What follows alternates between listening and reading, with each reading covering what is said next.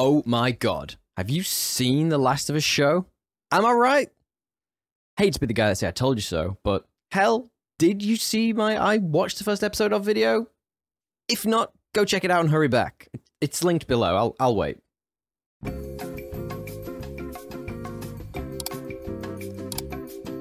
Oh, you back? Hello, hello. My name's Tommy, and I am delighted to welcome you to Podcast Assemble. Now, at the time of writing, seven episodes of the Last of Us series have been released, and the eighth is pending. To this point, The Last of Us has raised the bar for video game screen adaptations, proving water cooler TV, it's back, baby! The show has been breaking all sorts of grounds, including currently being one of the highest rated TV shows ever. The Last of Us follows the lives of those who remain after a post apocalyptic event where a mutated parasitic fungus infects and takes over much of the human race. Just don't say zombie. The following chaos leaves the world in ruins, and we are thrust into the lives of Joel and Ellie, a somewhat reluctant father figure, and the Riddler. Why did the Scarecrow get an award? I, I uh, mean, traveling companion. The series is an action adventure thriller based on the game of the same name by Naughty Dog, a game which we at Podcast Assemble love. However, with two episodes remaining, fan speculation is rampant as to the inevitable fate of its core characters and any new detours the show might take. So let's talk. What if Joel dies at the end of season one of The Last of Us? Consider this your spoilers for everything for the season so far and the first video game. As mentioned, the show is based off the 2013 survival thriller game of the same name, which in itself raised the bar for cinematic storytelling in the medium. The game crafted an engrossing narrative based on truly human and brutally flawed characters. But of course, you've been and watched my I watched the first episode of video, so you, you're good, you get it.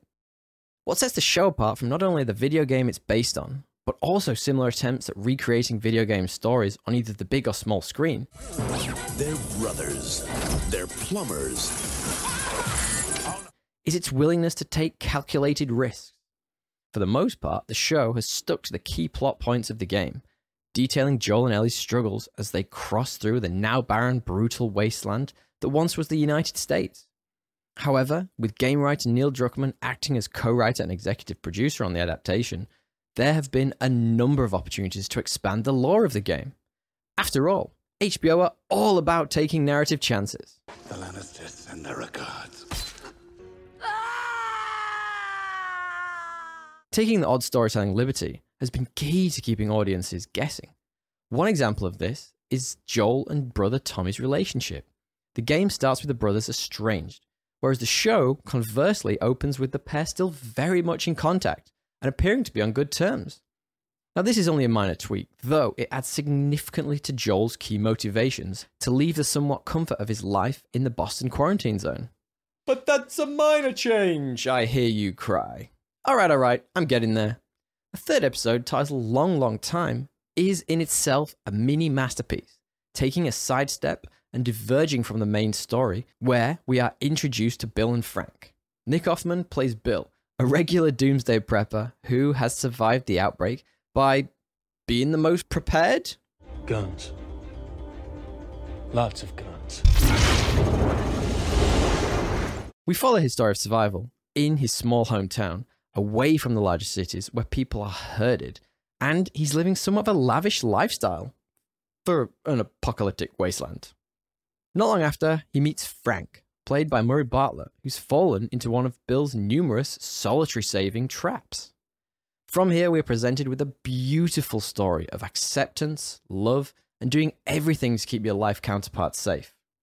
If you're not sold on this show yet, just go and check out how they managed to hit you right in the feels with a redneck love story. It will change your life.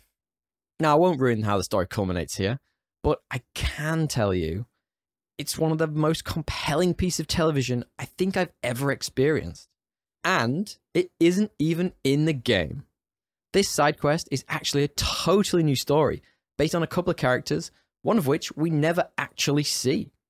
In the game, Joel and Ellie encounter Bill after becoming ensnared in one of his traps, true to form, and when a swarm of infected approach, Bill helps them escape the attack. Showing this kind of bombastic thinking and willingness to adjust the story could just see Joel meet a sticky end when it comes to the close of the first season. Now, the hero's arc is one we're all familiar with, either by osmosis or having just been on Google for more than 10 minutes. Is today, tomorrow, New Zealand? Yes. Essentially, the hero's arc is a narrative device used in storytelling to depict the transformation of the main character over the course of a story. It typically involves the protagonist starting off as flawed or incomplete in some way, facing challenges and obstacles that force them to confront the things that hold them back from growing as a person. Ultimately, reaching a point of self realization and enlightenment that enables them to overcome some big final challenge to achieve their goal. Boy, little bat, you're in my world now. The Hero's Arc is a powerful tool for creating compelling, relatable characters and also engaging audiences to feel like they're a part of the journey.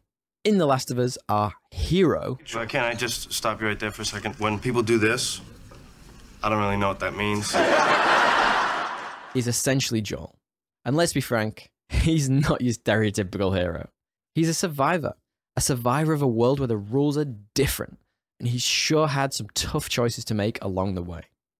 Now, Joel's backstory is not what you'd expect from a traditional hero either. He fits more of the modern, morally grey hero we're getting more used to seeing in media. He's a smuggler, he's a survivor, and he's not afraid to get his hands dirty to stay alive. In the same mold as Cassian Andor or The Mandalorian, or hell, even Jon Snow in Game of Thrones. Joel's unconformity to the tropes of TV of old really set him apart from other heroes. Ned Flanders, he is not. Hello, neighborino to the north. I sure like the cut of your gibberish. He's the cynical, emotionally baggaged hero we deserve, not the one we need right now. However, things start to change as he spends more time with the Riddler. I, uh, I, I mean Ellie. Their relationship starts off as purely transactional, but as they journey together, things start to shift.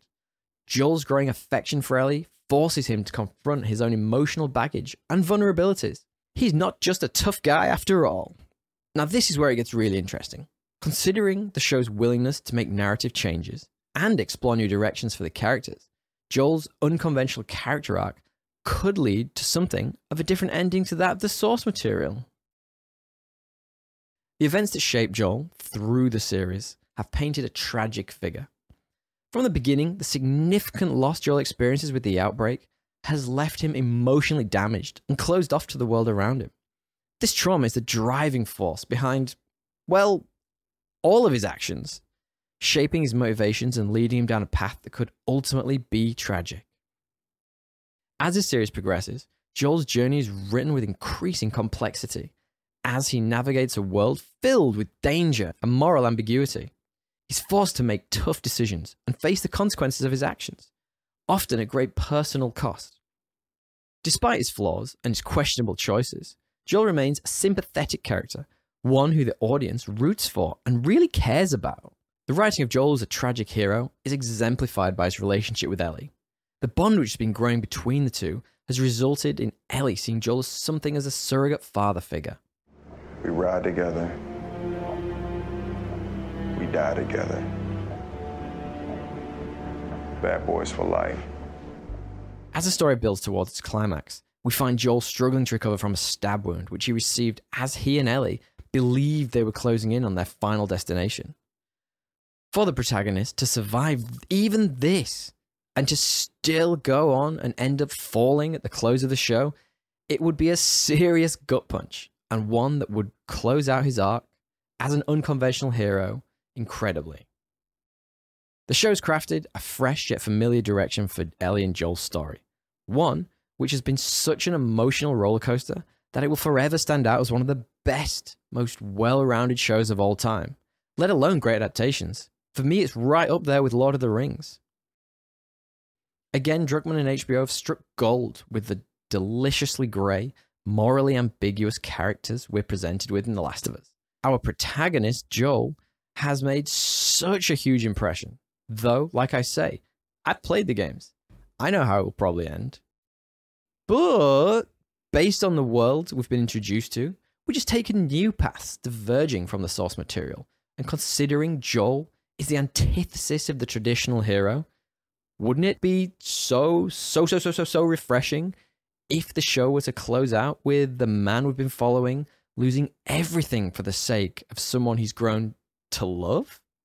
But what we want to know is what do you think? Have you been swept up in The Last of Us brutal world? Do you think the team will be brave enough to kill off Joel at the end of the first season? Let me know what you think in the comments below. We love it when you keep it civil. And while you're there, feel free to drop us a like, share, and subscribe. If you like what you're hearing, check out our website, www.podcastassemble.com, which is linked below, where you can find our regular podcast, Podcast Assemble.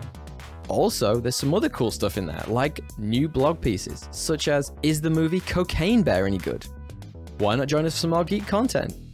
Thanks for popping by, guys. Tally ho!